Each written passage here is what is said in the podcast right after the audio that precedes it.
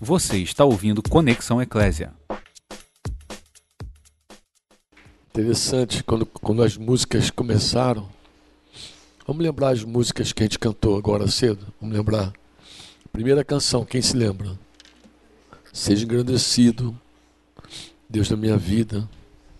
Tu és a minha salvação, és a minha rocha, minha segurança. Meus olhos, meus lábios sempre te exaltarão. Aleluia, te louvo.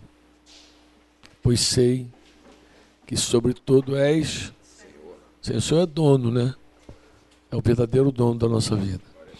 Mas depois a gente entrou numa outra canção. Quem se lembra qual foi a segunda canção? A único que é de a único fala de, de consagração. Coroamos a ti, ó Rei Jesus. O refrão diz isso, né? Nos rendemos aos teus pés. Fala de consagração. Aí o Simar, cara, na hora que estava tocando essa música, o Espírito Santo começou a falar, me confirmar uma palavra que ele tinha me dado sobre consagração e sobre chamado. Aí o Simar entrou com o rei dos reis, consagra. Falei, meu Deus. Parece que a gente combinou antes. Sentou, combinou, tal. Aí, a gente, é tudo oração, tá? a gente está orando. A reis, consagra. E por fim, Quanta coisa tenho feito. A resposta, né? Eis-me aqui é uma resposta. É uma resposta daquilo que texto tem nos falado. E eu queria começar um pouquinho com vocês sobre esse assunto. Esse assunto tem tudo a ver com paternidade espiritual, tudo a ver. Uma das perguntas feitas nesse livro é: o que é um pai espiritual? O que, que é uma, uma, uma mãe? O que, que é paternidade espiritual? Lembra que eu falei que é um livro de perguntas e respostas? Vocês lembram disso? Estão lembrados ou não? O que, que é um pai? Eu, eu defini, eu fiz uma resposta, considerando tudo que eu tenho ouvido e aprendido do Senhor ao longo desses anos todos. Então procurei assim num, num parágrafo sintetizar tudo. Eu escrevi mais ou menos assim: O que é um pai espiritual? Eu começo alguém que amadureceu e que aceitou o chamado de Deus. alguém que amadureceu e aceitou o chamado de Deus para responder por sua igreja. Por que responder? Porque responder é o verbo central da palavra responsabilidade. Quem é o responsável? É o que responde. Quem é o responsável? É o que responde. Um homem solteiro, um rapaz solteiro, ele responde por ele. A hora que ele casa, que ele sai dali com aquela noivinha dele, geral é festinha, beijinho pra lá, docinho, muita foto, agora tem muita foto, muita dancinha.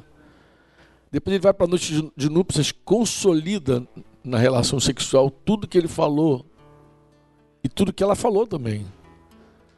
Mas a partir daquela, daquele ato sexual, ele se torna responsável por ela. Ele agora responde por ela. Ele responde por ela. Ele é responsável. E depois, quando vierem os filhos, eles responderão pelos filhos. Por isso que eu falo para alguns maridos: você pegou essa, essa mulher, era uma, era uma mulher jovem, vezes nem tão jovem, alguns casaram já bem mais maduros, mas ela era do Senhor, plenamente do Senhor e você a recebeu como um presente de Deus, porque a mulher é um presente de Deus para o homem. A mulher não sabe disso, muita mulher não sabe que ela é um presente, e muito homem também não sabe disso. Quando Adão disse para Deus: Foi a mulher que tu me deste, Deus não refutou ele. Deus não disse, aqui, como assim? Não, eu, de verdade eu te dei ela, ela é um presente meu para você. essa revelação, inclusive, pode mudar plenamente o comportamento de uma mulher em relação ao seu marido. Mas também pode mudar plenamente o comportamento de um marido em relação à sua mulher. Né? A mulher que se vê um presente de Deus para alguém e reflete sobre que tipo de presente Deus daria para esse homem. Daí a mulher de Provérbios, o autor diz que ela faz bem a ele todos os dias da sua vida e não mal. Imagina você existir para fazer bem uma pessoa. Eu falei aqui de Abigail, lembra? É uma mulher que tinha um marido tão perverso, Nabal, e ela se colocou na brecha por ele. Deus matou ele, mas ela não levantou um dedo contra ele. Um presente de Deus da Baltinha. Mas ele não considerou isso. E a pergunta que a gente faz para os homens é essa: o que você vai fazer com esse presente? O que você tem feito quando o cara está casado há alguns anos, maltratando a mulher? Eu pergunto: o que, que você tem feito com esse presente que Deus te deu? Ah, que presente? Esse presente é um presente de Deus, tua mulher. Como você espera apresentar de volta a Deus? Porque é isso que Paulo fala em Efésios 5. Ele, ele faz uma relação de Jesus, a igreja e o casamento. Marido e mulher. E diz que Jesus vai apresentar a igreja. Eu presumo que nós vamos apresentar nossas esposas. Eu penso que um dia eu vou, eu vou ver Jesus. E ele vai me trazer claramente o dia da minha aliança com a minha esposa. E eu vou poder dizer como eu recebi e como eu estou entregando ela a ele.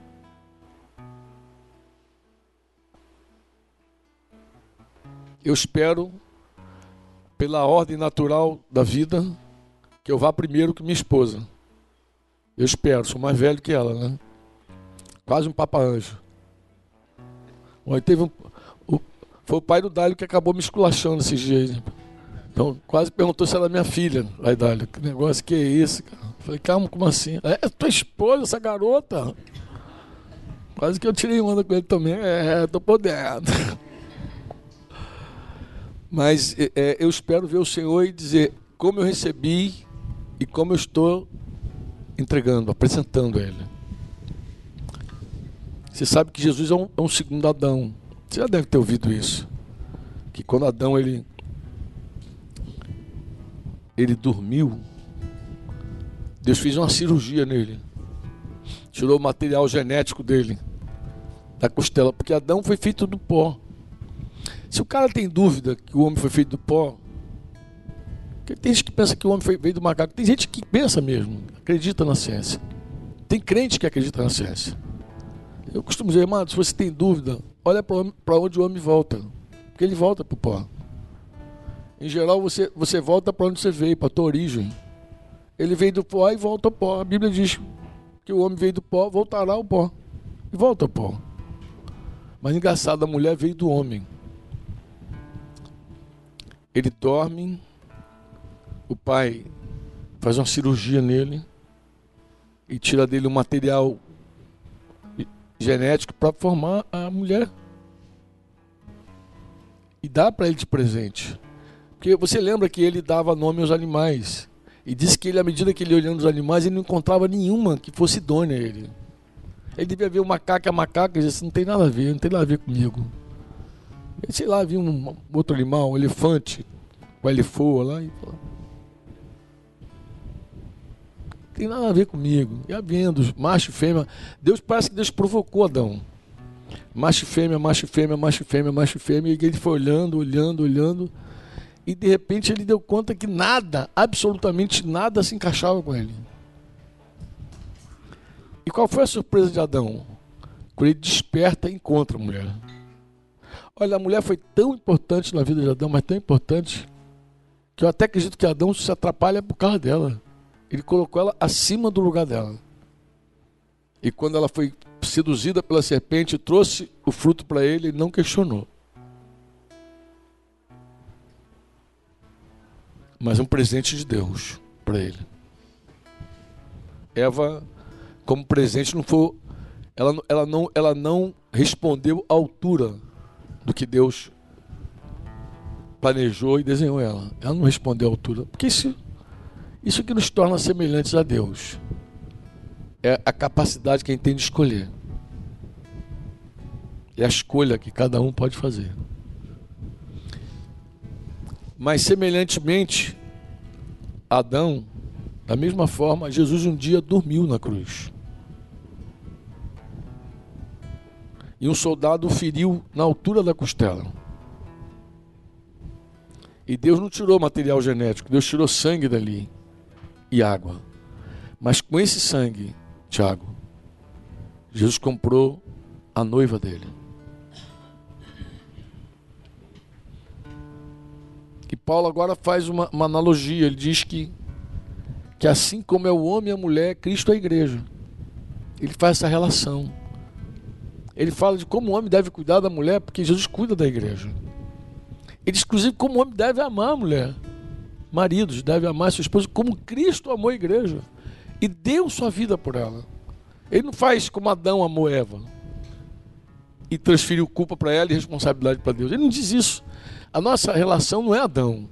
O nosso modelo não é Adão. O nosso modelo é Jesus. Ele não diz, olha, marido, mulher, ame sua esposa como Adão amou Eva. Ele, se ele teria amado, se ele tivesse amado Eva, ele não teria comido o fruto.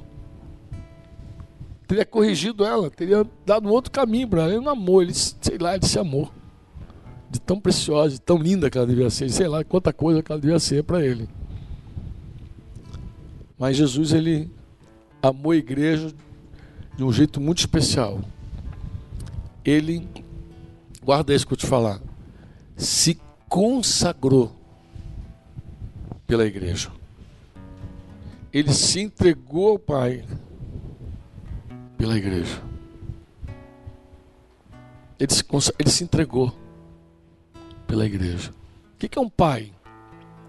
O que é uma, uma pessoa, uma mãe que, uma mulher que decide de verdade atender o chamado de Deus, crescer e multiplicar. Quem é essa pessoa? vou dizer quem é ela. Ela é uma pessoa que ouviu um chamado de Deus e se colocou para responder pelos filhos de Deus, pela noiva. Não é um dono da igreja, mas é um responsável ele responde pela noiva do Senhor.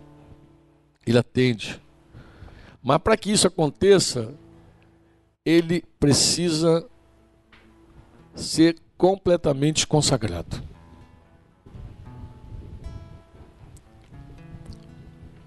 E consagração é uma decisão consciente. É uma escolha que a gente faz e a gente pesa tudo, a gente considera tudo, juventude, considera tudo, sonhos. Está tudo na balança. Você sabe tudo que você sonha, tudo que você almeja, tudo que você deseja, tudo que você pode alcançar, sei lá, com a tua, com a tua própria força. E você sepulta tudo isso. E se abre para o inusitado. Né? É mais do que novo, é inusitado. Você não sabe o que Deus vai fazer contigo. Você é um, é um pão da merenda do menino na mão de Jesus e uma multidão faminta. Você não sabe o que ele vai fazer. Como ele vai partir e repartir você para matar a fome das pessoas. Você não tem ideia. Mas você não sabe nem como isso vai começar. Então, é uma troca assim muito interessante. É uma troca de tudo que você ao longo dos anos foi colocando no teu baú, de sonhos e desejos, de,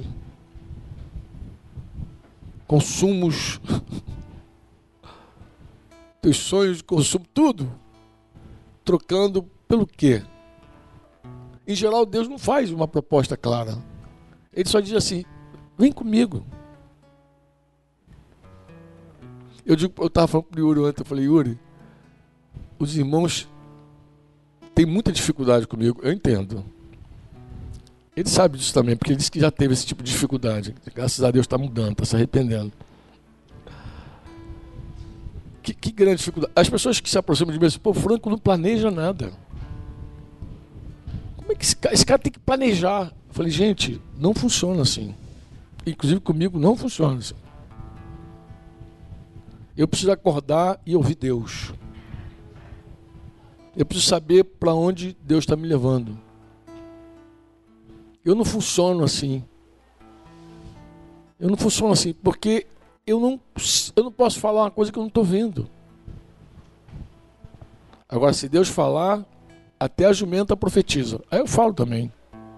É para lá que a gente vai. Mas, em geral, quando os irmãos falam, o que, que a gente vai fazer? Eu falei, não sei. Mas como é que vai ser lá? Não sei, mas eu te garanto, vai ser intenso. Mas porque. Ah, o Frank inventa tudo em cima da hora. Eu não invento em cima da hora. Deus inspira e Deus faz tudo do jeito dele, de uma maneira que tudo se encaixa. Por quê? Porque nós somos a igreja de Jesus. E quando eu falo igreja, eu não estou me referindo àquele ajuntamento de crente num prédio, fazendo aquelas celebrações chamadas, chamadas de culto. Eu não estou me referindo a isso. Eu estou me referindo a uma família que vive normalmente como família. Eu estou me referindo a um corpo bem ajustado, bem consolidado por suas juntas e seus ligamentos. Eu estou me referindo a um exército que tem o Espírito Santo vivo dentro do coração. Então eu não estou me referindo a esses, esses movimentos gospel. Eu não estou me referindo a isso. Eu estou me referindo à igreja os filhos de Deus que têm o Espírito de Deus neles. Então, de repente, sai um negócio assim inusitado e alguém fala, mas no fundo dá, dá certo, dá uma sorte. Eu não dou sorte, estão por fora. Eu não conto com a sorte, eu conto com a bênção. Eu sou um soldado, irmãos. Soldado não tem planos. Soldado recebe ordens, executa. Soldado não chega para o general com as ideias dele. Eu sou um soldado. Sempre fui soldado. Soldado se apresenta e diz: O que, que eu faço? Ele diz: Para lá, para cá, assim, sabe? É uma loucura. Eu falei para Ariel: É uma aventura, Ariel. É uma aventura. Mas a vida é assim, uma aventura. A vida com Deus é uma aventura. Então, pôr da folha não pode ser diferente. O termo não pode ser uma coisa tudo quadrada. Porque a vida não é quadrada. Você, se um dia você foi enviado para algum lugar, você vai ver a vida é um inusitado todo dia. Andar com Deus, amados. Todo dia tem algo novo. Não existe rotina com Deus. A gente vai falando sobre isso, não foi? E rotina. É uma aventura. Doideira, né, Yuri? Yuri já está na minha vibe, já. É outro soldado. Ele já comprou, já viu. É assim mesmo. Não tem mais o que inventar, né, Yuri? Tem que estar tá pronto. Tem que ser um soldado cheio de mochila, cheio de coisa. E pronto, né? Equipado. O que, que deu a fazer? Não sei. A gente nunca sabe, né? Vamos para lá, vamos embora. A galera foi para o hospital, vai embora. Mas por que, que o hospital? Ah, a gente inventou. A gente não inventou, irmãos. O Luiz ficou doente a vida normal. Luiz ficou doente. Lúcia levou ele para o hospital, já teve lá em Itabaiana, a gente chorando, pedindo a Deus para guardar. Foi parar em Glória, foi parar naquele hospital. E Lúcia, coitadinha lá, com José, de acompanhante, estão lá tocando. E as duas discípulas lá. E eu falei com o Luiz, eu falei, Luiz, você está aqui, você pode ouvir Deus no cantinho de pensamento, que a cama dele estava bem no cantinho, mas também você pode estar tá aqui, não por tua causa. Como assim? Paulo, a igreja dos Gálatas nasceu porque Paulo ficou doente. Paulo falou, você estava comigo. Falei, Paulo ficou doente, a igreja dos Gálatas nasceu. Você pode estar doente aí por causa deles, não por tua causa. Deus pode parar você aqui dentro um outro plano. Ele, é verdade, regalou o olho, mas já estava acontecendo. Porque quando eu conversei com a Lúcia, a Lúcia já estava metendo bronca lá dentro, que já estavam testemunhando. E aí ela dá uma Bíblia para alguém. E essa mulher mandou um áudio dizendo: Poxa, me viram com essa Bíblia me pediram. Mandou para a Lúcia. Sabe que tem como dar para tudo que a gente queria, né? Meu Deus do céu. Como é que Deus faz esse negócio? Aí ontem saiu uma galera para lá. Quando é que a gente planejou ir para o Hospital de Glória? Quando eu mandei um WhatsApp? No dia tal, dia, dia 8 de janeiro, esteja preparado que a gente vai fazer uma investida. Amados, Aí se você perguntar assim, mas Frank, é amanhã? Amanhã, a gente nem tem que se preocupar com amanhã. Jesus falou isso. Mateus 6, no finalzinho, ele falou assim, não vos inquietei, não se preocupa com amanhã. Você acha que os discípulos andavam com Jesus, Jesus fazia a programação do mês com eles? Agora vai ficar tranquilo, amanhã. Andar com Jesus é essa aventura, mano. Os caras não sabiam nada. Tu sabe aquela madrugada que eles passaram remando a noite inteira e encontraram Jesus surfando? Lembra? Na onda? Sabe aquela noite? Como é que foi? Vocês sabem como foi aquilo, aquele dia? Eu vou dizer, lê a Bíblia. Jesus olhou e viu que eles estavam cansados. E Jesus falou assim: vou levar eles para descansar. E uma notícia bateu a galera: João havia sido decapitado. Eu acho que Jesus tinha um plano assim: vou levá-los. E Jesus é Deus, mas é homem. Jesus, Deus, ele fala com a mulher samaritana: chama lá o teu marido. Ah, não tem marido. Falou bem, porque cinco você teve, agora o que você tem não é teu. Mas Jesus, homem, olha de longe a figueira e acha que tem fruto. E vai ver de perto, porque as folhas estão confundindo ele. Jesus, Deus, sabe tudo. Jesus, homem, diz: Quem me tocou? Alguém me tocou, porque de mim saiu virtude. E o Jesus, na sua humanidade também, ele traz os discípulos com cuidado. Estão cansados. E resolveram para um lugar secreto descansar. Mas a multidão chegou primeiro. E o descanso virou o quê? O que, que virou, irmãos? Trabalho. E a multidão foi chegando. Queriam ouvir Jesus, queriam ser curados por Jesus. Trabalho, trabalho, o negócio foi. O tempo foi passando. Jesus precisou, inclusive, alimentar aquela galera. Mas no momento Jesus sai para orar e diz assim: eu vou. Jesus sempre saía para orar, vocês sabem disso. Dava aquela escapada quando tu via ele estava sozinho. Por quê? Porque Jesus falou assim: eu só faço o que meu pai faz. Eu preciso ver meu pai. Ele saiu e falou para os discípulos: ó, atravessa que daqui a pouco eu encontro vocês. Eu nem sei como é que os discípulos imaginaram. Deve, deve vir com o barquinho atrás, né?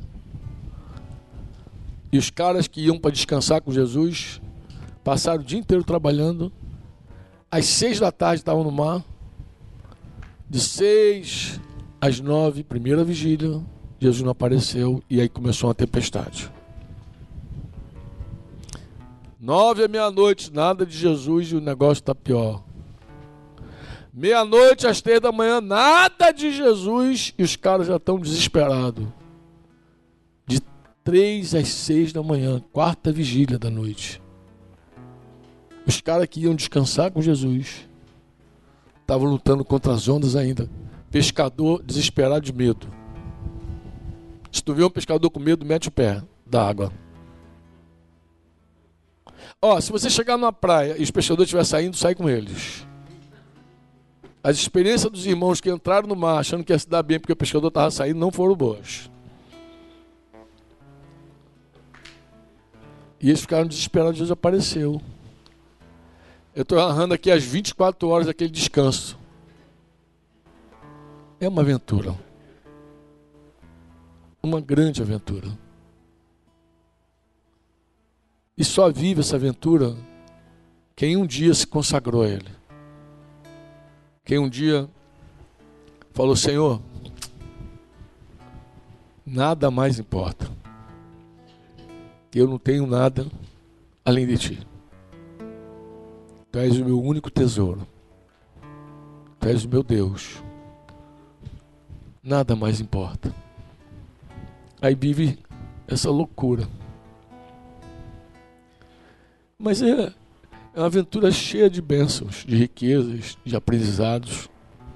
Imagina quanto que eles aprenderam e ver Jesus vindo sobre as águas, aquietar, não a tempestade. A tempestade ele aquietou depois. Primeiro ele aquietou os corações. Os corações estavam saindo pela boca, de aflição, de desespero. E ele chegou reinando lá, como sempre, disse: Paz seja com vocês. Tenham paz, tenha paz nele. Paz. Paz. Nenhuma tempestade vai te afogar. E depois ele levantou a mão, falou, ele falou com, os ventos. Aquieta. Aquieta. E o que aconteceu com a tempestade? Cessou. Os caras. Aquele dia foi um dia tão espetacular na vida deles, mas tão espetacular, que eles perguntaram assim: quem é esse? Adoraram Jesus. Ele fala com os ventos. E os ventos obedecem ele. Quem é esse que ordena tudo? Eu não falo para vocês que uma visão do trono resolve tudo. Capítulo 6 de Isaías começa dizendo que no ano, no ano que morreu o rei Uzias. Como engraçado que começa assim, né? Isaías narra. No ano que morreu o rei Uzias. Uzias era um rei assim, muito importante para Israel. Foi um rei que trouxe paz para Israel. Ele ordenou Israel.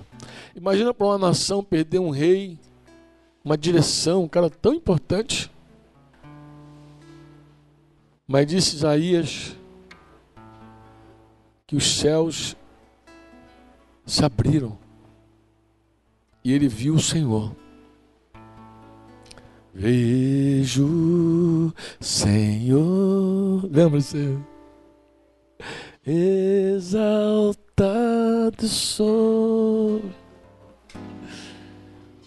Bota ali, Senhor. Vejo, Senhor.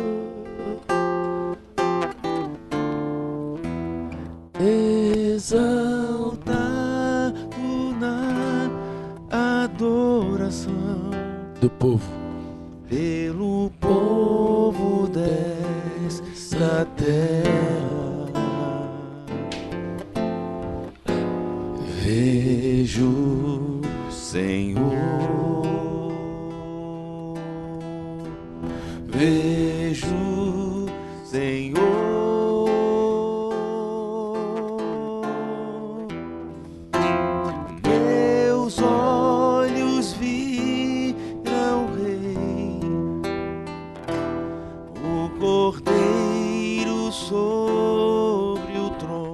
Reinando.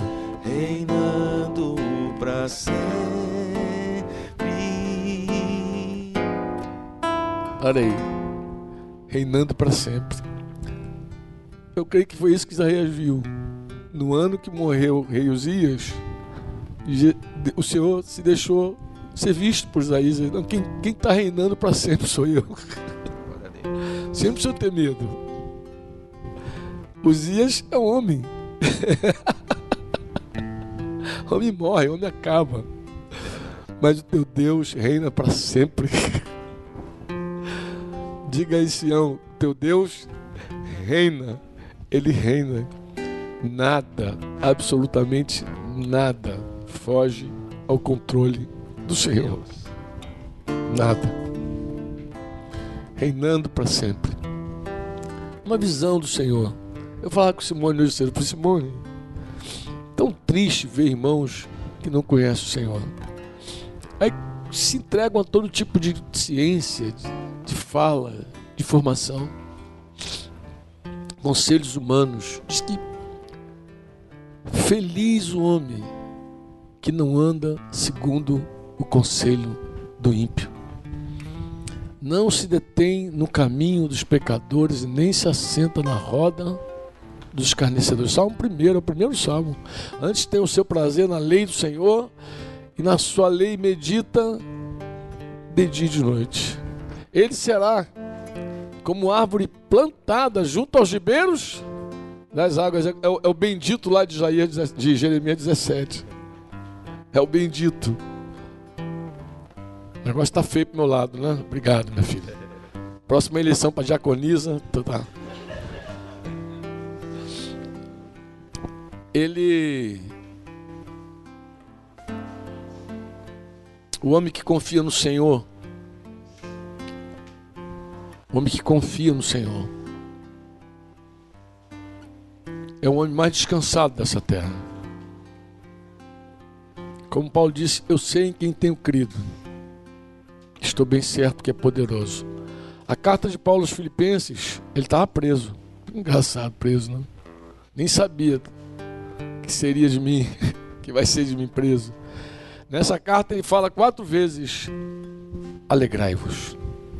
Quatro vezes ele fala: alegrai-vos. Numa única vez, a última vez ele fala duas vezes: alegrai-vos. Outra vez eu vou te falar para vocês: alegrai-vos. E conclui o pensamento dele dizendo: sabe o que?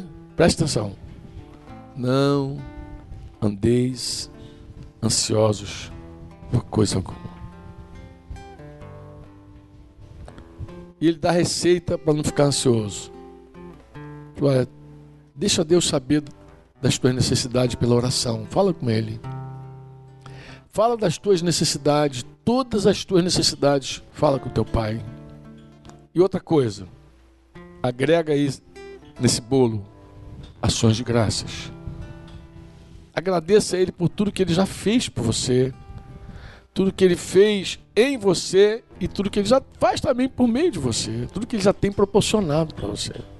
Agradece.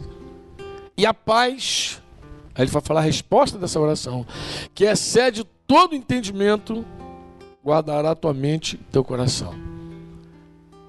Não é à toa que Paulo, em vários momentos, saúda a igreja com graça e paz.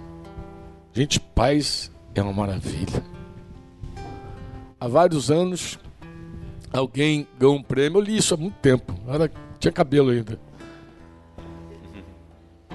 Um cara era um concurso de quem retratava a paz. E eu me lembro ter lido que o quadro era quadro. O quadro que ganhou o concurso era alguém que retratou a paz da seguinte maneira: um ninho de um passarinho embaixo de uma cachoeira. Então, o passarinho lá, todo serelepezinho dentro do ninho e aquelas ondas de, de água. Assim, ah! A paz que excede todo entendimento não depende de circunstâncias. Não depende das ondas. Quanto mais conhecemos o Senhor, mais descansamos nele. E eu sei que muita gente não se consagra porque não o conhece. É difícil isso tudo. Tem medo. E várias vezes o Senhor tem que falar com a gente: não tenha medo. Não tenha medo. Jesus falou com os discípulos várias vezes: não fica preocupado, não, com quem você vai comer, que você vai beber. Fala das coisas básicas, gente, mais básica. Basicão. O que, que você vai comer, beber, vestir? Não se preocupa com isso, não. Vai dar tudo certo. Olha, olha os passarinhos, os pardais estão aí voando aí. Olha para eles. Eles, eles não guardam, eles não, não trabalham. Talvez você não saiba, mas o pardal era o animal mais barato em Israel. Mais baratinho. Diz que um pardal você comprava com a moeda, fazendo uma comparação, paralelo hoje, de um centavo. Tem moeda de um centavo ainda? Nem sei se tem. Mas um centavo você comprava, sabe quantos pardais? Dois. Então ele valia menos que um centavo. Eles ofereciam pardais no sacrifício. Vocês se lembram disso? Os pardais eram importantes para eles. Mas Lucas diz que dois centavos comprava cinco. Tinha uma promoçãozinha. Compra quatro, leva mais um. Lucas fala, com dois, comprava cinco. Cinco pardais. Cara, bicho é muito sem vergonha mesmo. Mas Jesus falou assim: ó, não cai um do céu sem autorização do meu Pai. Gente, se nós acreditássemos, se nós crêssemos nisso que Jesus está falando, imagina se a gente cresce nisso. Imagina se a gente cresce que não cai um pardal do céu, um pardal único do céu. Imagina se a gente cresce nisso de coração.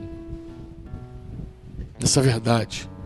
Que não cai um pardal do céu sem que o Pai diga, vai cair hoje. Consinta. Aí ele fala assim: vocês estão com medo porque vocês valem muito mais que os pardais.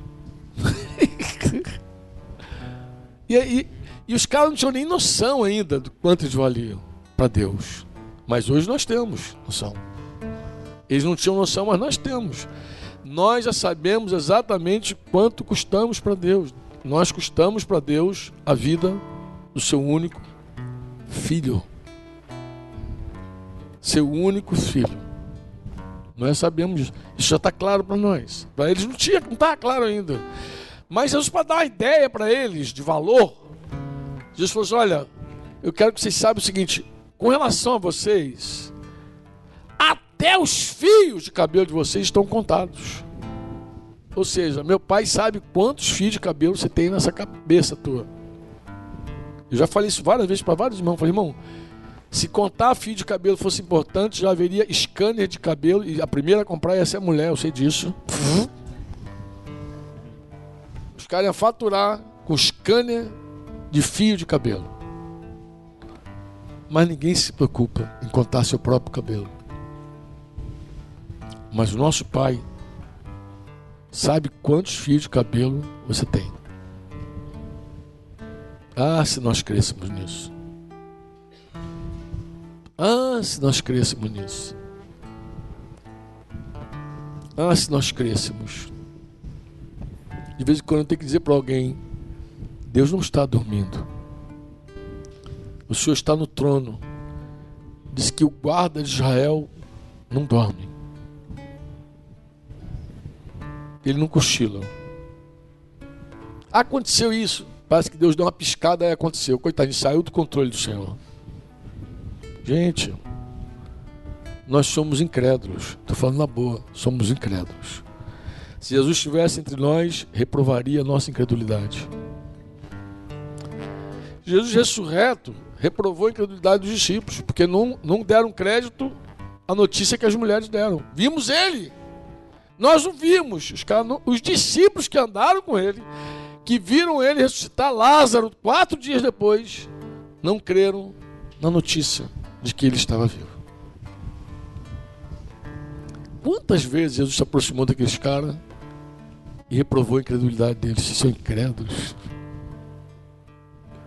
Nós somos incrédulos. Se o Senhor andasse entre nós hoje, ia ser puxão de orelha para toda hora. Porque nós somos. Qualquer coisa nos assusta, nos amedronta. Qualquer notícia ruim tira a nossa paz. Qualquer, qualquer diagnóstico maluco tira o sono.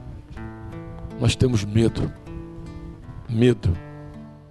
Medo porque o pai morreu daquele jeito, o avô morreu, tu vai morrer também igual. Aí tu fica aterrorizado. Qualquer coisa. Nós temos medo de contágio. Se vê alguém resfriado, já chega, não chega nem perto. Fica assim. Mas se o vírus pular para cá, fazer. Tô ferrado. Um dos documentos da igreja primitiva que mais me toca é uma carta que um cara que seria hoje um prefeito mandando para o governador ou para o. Podia ser o governador, mas podia ser prefeito para governador, ou governador para o presidente. Mas era para um rei, para uma autoridade. De uma autoridade local para outra autoridade mais geral. E ele está falando da igreja, ele está falando de um povo esquisito, ele está citando a igreja. Ele está falando, pô, esse povo é muito estranho. Que que. Ele está citando da igreja. Ele diz assim: esses caras, olha o que esses caras fazem, eles cuidam dos nossos pobres. E eles são malucos. Eles não temem praga. Eles não têm medo de praga. Até os nossos médicos fogem da praga. Mas eles não, eles ficam lá na praga. Isso. Eu digo, os crentes daqueles primeiros, daqueles primeiros eram crentes de verdade. Aqueles primeiros chamar crente. Hoje não, não pode chamar crente. Crente é o que crê, gente. Os caras deviam crer no que Jesus falou. Se você comer alguma coisa mortífera, não fala dando algum, estou contigo e acabou. Os caras criam piamente no que Jesus falou. Eles se entregavam à morte. Eles criam. Se bem que tem um cara assim mais remanescente, mais, mais do nosso contexto, mais do nosso contemporâneo, mais esse século. Não, é século XIX. Gripe espanhola foi no início da. Então ele deve ter sido final do século XIX início do século XX. Porque foi no início do século XX, a gripe espanhola foi 1919, 1918, alguma coisa assim. Como é que é o nome daquele cara? Owens. Como é que é do, do intercessor? É John mesmo? Acho que é John. John. O intercessor. Aquele cara, na gripe espanhola, quando todo mundo fugia para não morrer, quando ninguém chegava perto para não pegar o vírus, que matava. Você sabe quantas pessoas morreram na gripe espanhola? Você não sabe, nem o Google vai te informar isso. O Google não sabe. O Google vai dizer que foi entre 50 e 100 milhões de pessoas mortas. Hoje eu estava nos Estados Unidos falando com o irmão e falei, não, mas se fosse hoje. Eu falei, amado, você está por fora, o cara tão informado como você, você está por fora. Se fosse hoje, hoje os homens não querem chegar perto dos corpos que morreram com gripe espanhola. Hoje. Se você em algum momento viu os vírus lá, estudou lá, ninguém ainda sabe como começou e como terminou esse negócio. O Google diz que foi de 50 milhões a 100 milhões. Vamos fazer de conta que foi 60 milhões de mortos. Nem 50, nem 100. Três, três chiles pulverizado. Seis Portugal pulverizado. Matou um presidente da República no Brasil. Rodrigues Neto, Rodrigues Alves. Rodrigues Neto é jogador de futebol. Matou Anália Franco. Matou no único dia em São Paulo 8 mil pessoas. Único dia. Se você pegar os vídeos da gripe espanhola, que tem nos Estados Unidos, aqui não tem, mas tem muita Caminhões saindo com caixões. Caminhões. Que é as caixões de madeira assim. Eu vi um documentário muito antigo de uma sala de aula não ficar ninguém. O vírus entrou na sala de aula, não ficou ninguém, morreram todos. Professores e alunos de uma escola. Quem queria chegar perto da gripe espanhola? Do vírus? Quem queria chegar perto? Ninguém. Sabe que esse cara, esse, esse Owens, que eu não sei pronunciar o nome dele, o intercessor, Liz Akmagar, né? Howes, ele recebeu orando, que era um cara era um intercessor, ele ia para Deus, né? Ela fala com o pai dele, um bom soldado, ela fala com o chefe dele. E ele recebeu uma palavra do Senhor seguinte: ó, arma uma tenda. E quem estiver debaixo da tua tenda não morre. E foi o que ele fez. Amou um circo. A esposa dele ficou, pegou o vírus. Não morreu, obviamente. Ele nunca pegou. E quando as pessoas viram os milagres acontecendo, disse que era aquela multidão de gente. Ele estava na África, né? Ele? Aquela multidão de africanos levando aquelas macas improvisadas para ficar debaixo da tenda desse cara. Porque ele falou: aqui não morre ninguém. E Michel me falou que um dos avivamentos da Argentina, um que ele participou, ele falou que as ambulâncias não iam para os hospitais, iam para o estádio. De tanto milagre e tanta cura. Ele disse que o pai dele levava ele. Ele disse: ambulância no estádio onde a igreja está reunida. Smith, que eu não sei pronunciar aquele nome difícil, Wigwolf, sei lá como é que ele transa. Esse então é o mais pancadão de todos. Quando você lê a biografia dele, você vai ver que os médicos na Suécia se reuniram para expulsar ele. Estava perdendo o emprego. O rei da Suécia chamou para conversar com ele. Falou: Você vai embora. Sai daqui. Porque o cara tinha uma gratidão com ele. Tu vai embora. Porque se você sair por livre e espontânea vontade, tu vai voltar depois. Se eu te expulsar, você nunca mais volta. Ele então, gentilmente, deixou a Suécia.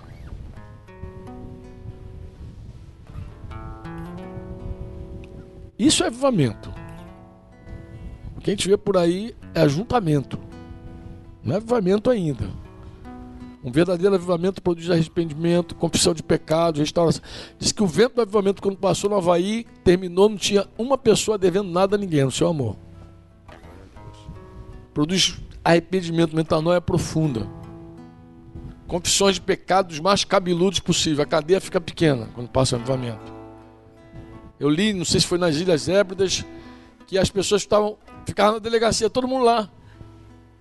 Não tinha lugar na cadeia. E todo mundo se entregando. Roubo, assassinato, um monte de coisa. Lá sentado. É como que loucura é essa? Não, o Espírito Santo convenceu aqueles caras todinho. De pecado que eles deviam se entregar. Só que era tanta gente se entregando que não tinha lugar para colocar. Ficava todo mundo na delegacia, assim, no quintal da delegacia, no pátio.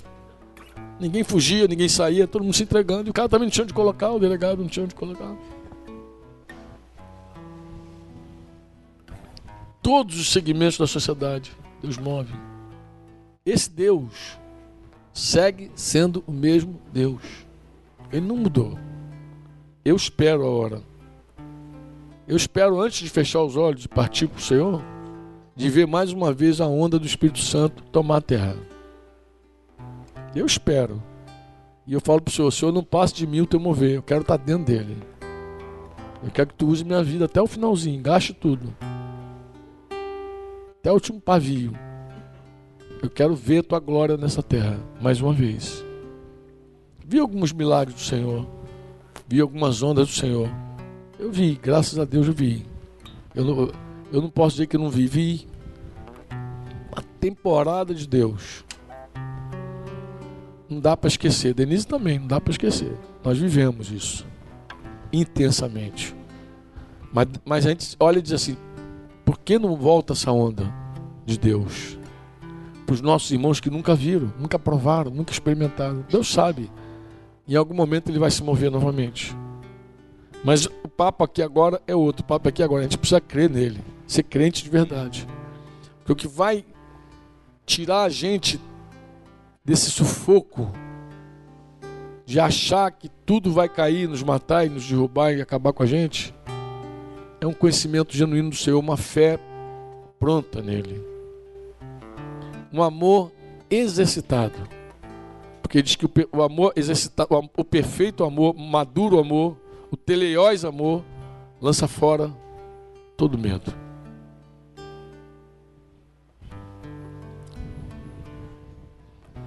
Um pai espiritual. Meu Deus, falei pra caramba. É alguém que amadureceu, aceitou o chamado de Deus para responder por sua igreja. E devido à sua maturidade, ele é responsável. Responsável. Essa pessoa demonstra traços de caráter fundamentados na humildade e na mansidão. Ele em algum momento gera vidas, em algum momento ele está ganhando vidas, em outro momento ele coopera com o amadurecimento daqueles que já foram gerados, daqueles que já foram alcançados. E o estilo dessa pessoa não é muito agradável, principalmente para os novos convertidos. Por quê, Franco? Pois essas pessoas em geral também são investidas de autoridade. E autoridade é aquilo que eu falei, a carne detesta, né? Não se trata de uma autoridade institucional, mas espiritual. E a paternidade espiritual, quem respalda é Deus. É Deus, Deus respalda.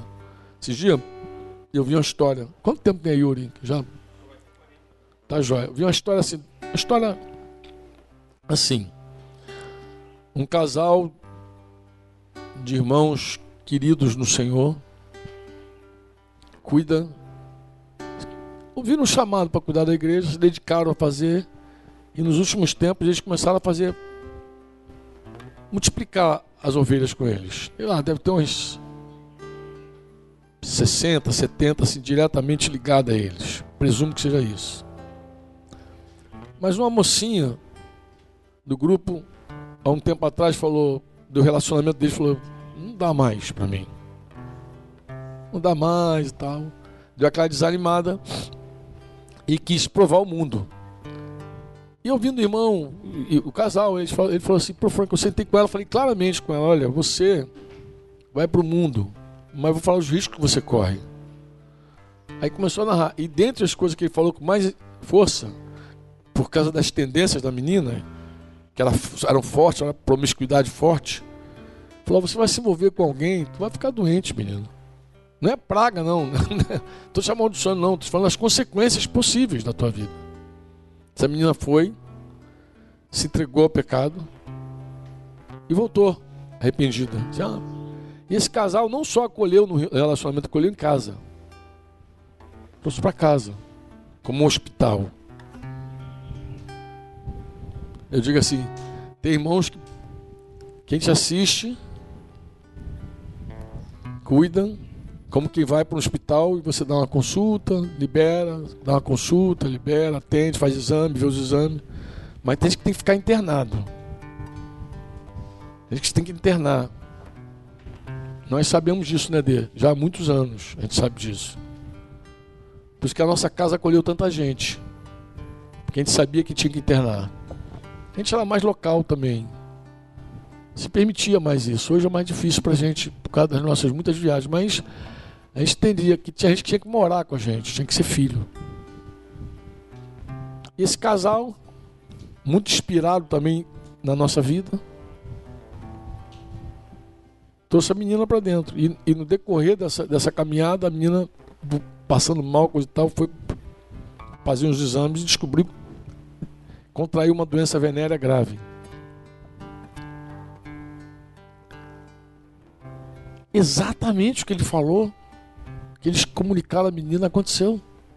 Eu conversei com a menina recente e eu perguntei como é que está encarando esse problema.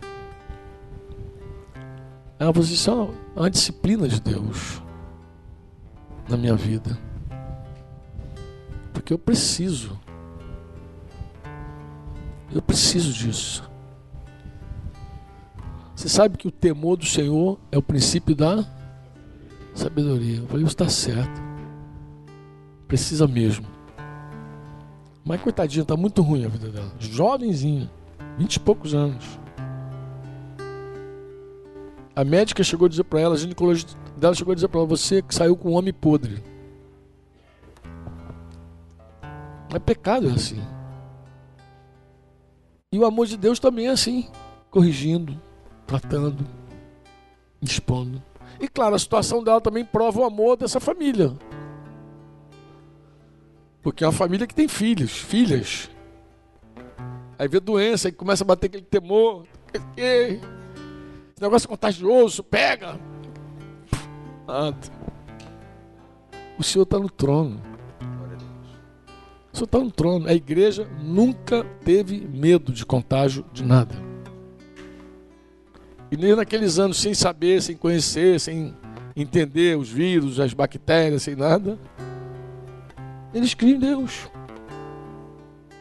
E se alguém morrer com vírus, com a bactéria, porque foi ajudar outra pessoa, acho que é uma boa maneira de morrer. Vocês não acham, não? Eu vi alguns médicos que morreram com ebola, tentando ajudar os pacientes lá na África. Falei, que bonito, cara. Se parece com Jesus esse negócio.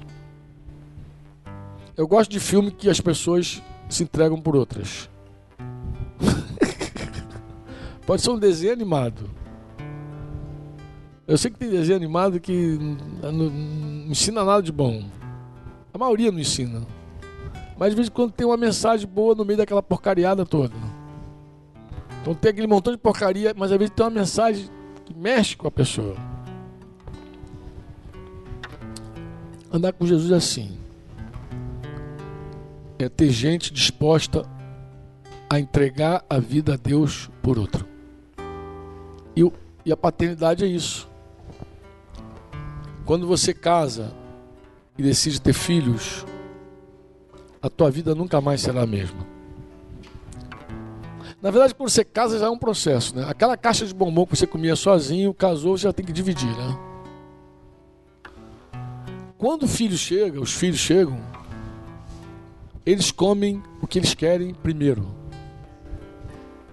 E você fica olhando assim, "Ah, esse bombom que eu mais gosto. ó."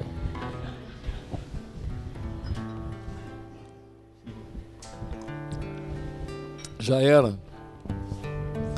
Quando eles crescem, se você tiver a sorte a bênção do teu filho ter o mesmo pé que o teu, o mesmo tamanho, ferrou.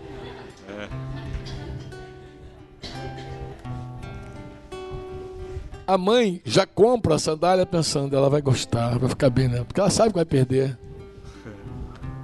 Um tênis, uma coisa assim, vai tudo embora. E o pai também. Denise até me zoa, você já compra já de propósito, né? Mas eu falei, eu não tenho problema dele levar o que eu compro, eu tenho problema quando ele leva o que eu ganho também. Quer dizer, eu ganho, ganho e parece que eu tô. Mas vai pegar. E filho, engraçado, filho não pede. Muitas vezes chega lá, pega mesmo, sai botando no pé e andando. Tu procura, cadê o negócio que tá aqui? Não, tá, tá no pé do outro já. Felizão, assim, achando tudo muito, muito natural. Já foi. A minha caixinha de som sumiu daqui ontem. Eu Falei, que filho foi esse? Que filha abençoada foi essa? Que pegou a caixinha. Deve ter pensado assim, vou tocar um som lá no meu quarto. Lá. E levou. Na cara duríssima da vida. Mas aí, graças a Deus que ela é casada, o marido, devolve isso, quem mandou você pegar? Ela veio aqui. Devolveu e pensou, ele não vai saber nunca. Mas aí, a Rádio Perereca tá aqui, a boca desse tamanho. Tinha que passar aqui, né? Não podia perder essa. E ela tá se denunciando, eu não falei que era ela, vocês viram, né? Só olhei pra ele, eu tava olhando pro Emílio ali. Emílio, faz assim, Emílio. Aí ele tá na tua frente. Família é assim, amados. A hora que você resolve cuidar, você já está repartindo. Você está perdendo. Mas tem recompensas. Recompensas que nada nesse mundo paga. Tem recompensas. E de vez em quando Deus prepara umas assim para você ver que Ele está atento. A Escritura diz que não é vão do trabalho do Senhor. E Hebreus diz que Deus não é injusto para se esquecer do teu trabalho, do teu amor. Deus não esquece. Jesus chegou a dizer que um copo com água que você dá não fica sem recompensa. Imagina, olha, não ficará sem recompensa aquele copo com água que você deu. Por causa do Senhor que a gente faz isso. Porque todo serviço que você vê aqui dentro é por causa do Senhor. Ninguém que está servindo porque é homem importante, não. A gente não tem orgulho de seguir homem. A gente segue por causa do Senhor. A gente submete por causa do Senhor, tudo por causa do Senhor. E serve por causa do Senhor. Amém? A gente quer que o Senhor receba toda a honra e toda a glória por todo o nosso serviço. Mas Ele é muito bom para recompensar. Ele sabe fazer. Sabe. Amém? Então, quando ouvi o chamado, cara, eu sabia esse mar. Falei, meu Deus, que caminho é esse que tu está me levando? Falei, é esse mesmo. Deus quer falar nisso. Não tenha medo de dizer sim para Jesus. Não tenha medo. Ame o Senhor. Coloque Ele acima de tudo. eu fiquei mais assustado que vocês. Sabe por quê que eu fiquei assustado? Porque eu sei que um momento como esse, muita gente emocional, tem gente que se envolve, se envolve com as emoções e não com o Espírito Santo, com as emoções. E pode se atrapalhar emocionalmente. Ontem até explicava isso para a Nathalie, acho que a Gabi também estava, explicando como as missões que eu vi no mundo aí atrapalhou a vida de um monte de gente, um monte de gente se atrapalhou com as missões.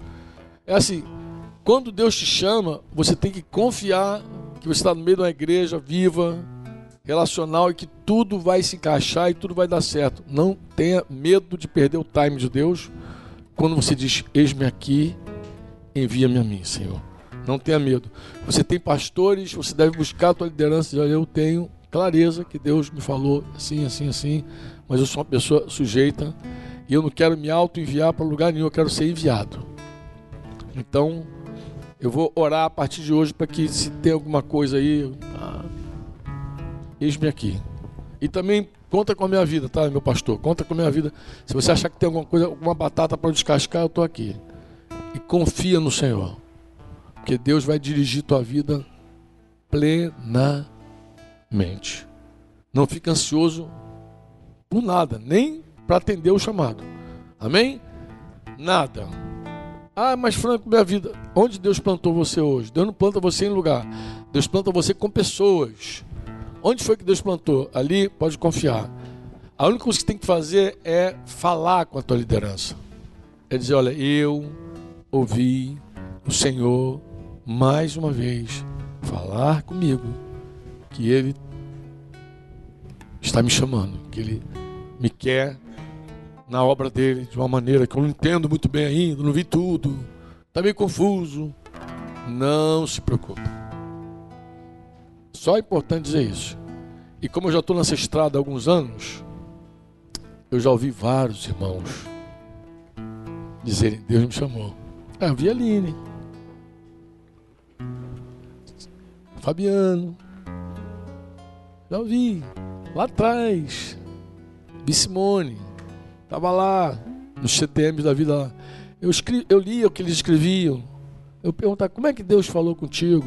Diz aí, o que, que você está fazendo aqui? Tá, tá, tá, tá, tá. Eles faziam um. davam um informe. Ah, Deus me falou assim, desse jeito, nessa, naquela ocasião assim, naquela ocasião assim. No momento, a pessoa parece que não vai acontecer nada. Josélia, Ana. Parece que, o que essas garotas estão fazendo? Parece, bem, eu acredito em você. Eu acredito que você ouviu o Senhor. Confia nele. Ele vai desenhar tudo. O que não dá, sabe o que é?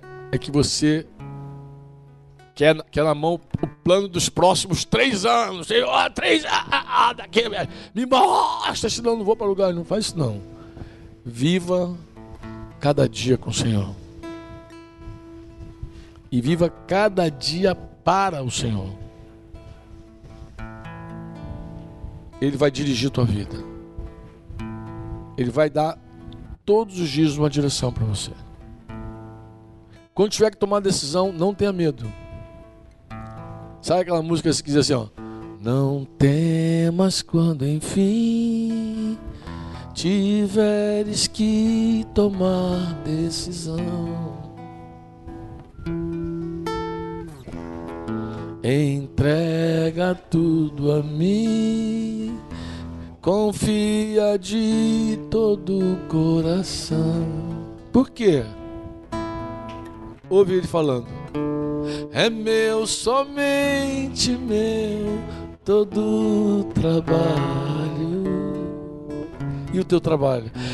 E o teu trabalho é descansar em é meu, somente meu, todo trabalho.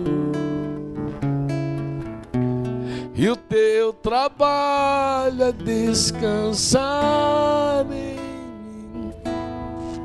Tinha tomado uma das decisões mais importantes da minha vida. Quando a gente toma uma decisão importante, fica tranquilo, ele vai virar a página. E aí um dia eu despertei tive uma visão parecida com aquela quando a mão escreve na parede Tekel, Tekel. Daniel, lembra? No reinado babilônico, se eu não me engano, tirando um trono para outro. E e o dedo escrevia assim na parede assim. Escrevia exatamente assim, ó. Não temas quando enfim tiveres que tomar a decisão. Falei, não esse tiver. E saí dali meio. Denis já estava acordado, Denis estava na cozinha, para variar. Filho pequeno, aquelas coisas todas, né? Falei, amor, tive uma visão agora estranhaça. Ela, o que, que foi? Como é que foi a visão? Eu contei. Eu vi um dedo na parede escrevendo: Não temas quando enfim tiveres que tomar a decisão. Ela falou assim: é uma música. Eu falei: Que música? Aí ela cantou. Não tenha sobre ti um só cuidado, qualquer que seja. Pois um somente um seria muito para ti. É meu, somente meu, todo trabalho. E o teu trabalho? E o teu trabalho é descansar em mim. É meu, somente meu, todo trabalho. E o teu trabalho é descansar em mim. Não temas quando enfim tiveres que tomar decisão. Entrega tudo a mim. Faz o quê? Confia de todo o coração. Por quê? Ouve a voz do Espírito falando dentro de você. É meu, somente meu, todo trabalho. E o teu trabalho é descansar em mim. É meu, somente meu, todo trabalho. E o teu trabalho é descansar em mim. Chega uma hora que você vai ter que tomar uma decisão mesmo.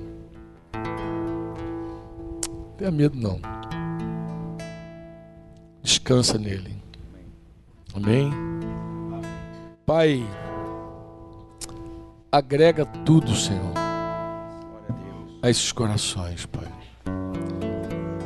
Tudo que eu não alcancei dizer aqui, meu Senhor. Tu és o Pai de cada um que está aqui. Cada um tem o teu espírito aqui, Senhor. E quem sabe alguém em casa vai nos ouvir nesse dia. Pai, agrega, fala. Fortalece, Pai, anima. Enche de fé, Senhor. Deus. Enche de fé esses corações, Senhor. Enche de amor esses corações, Pai. Enche, Espírito Santo. Fala, Espírito Santo. Não deixa nenhuma dúvida, Senhor. Toma pelas mãos, Senhor. Envolve com a tua graça, Senhor.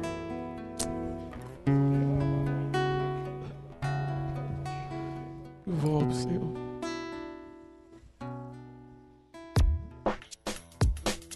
Este foi mais um programa do Conexão Eclésia.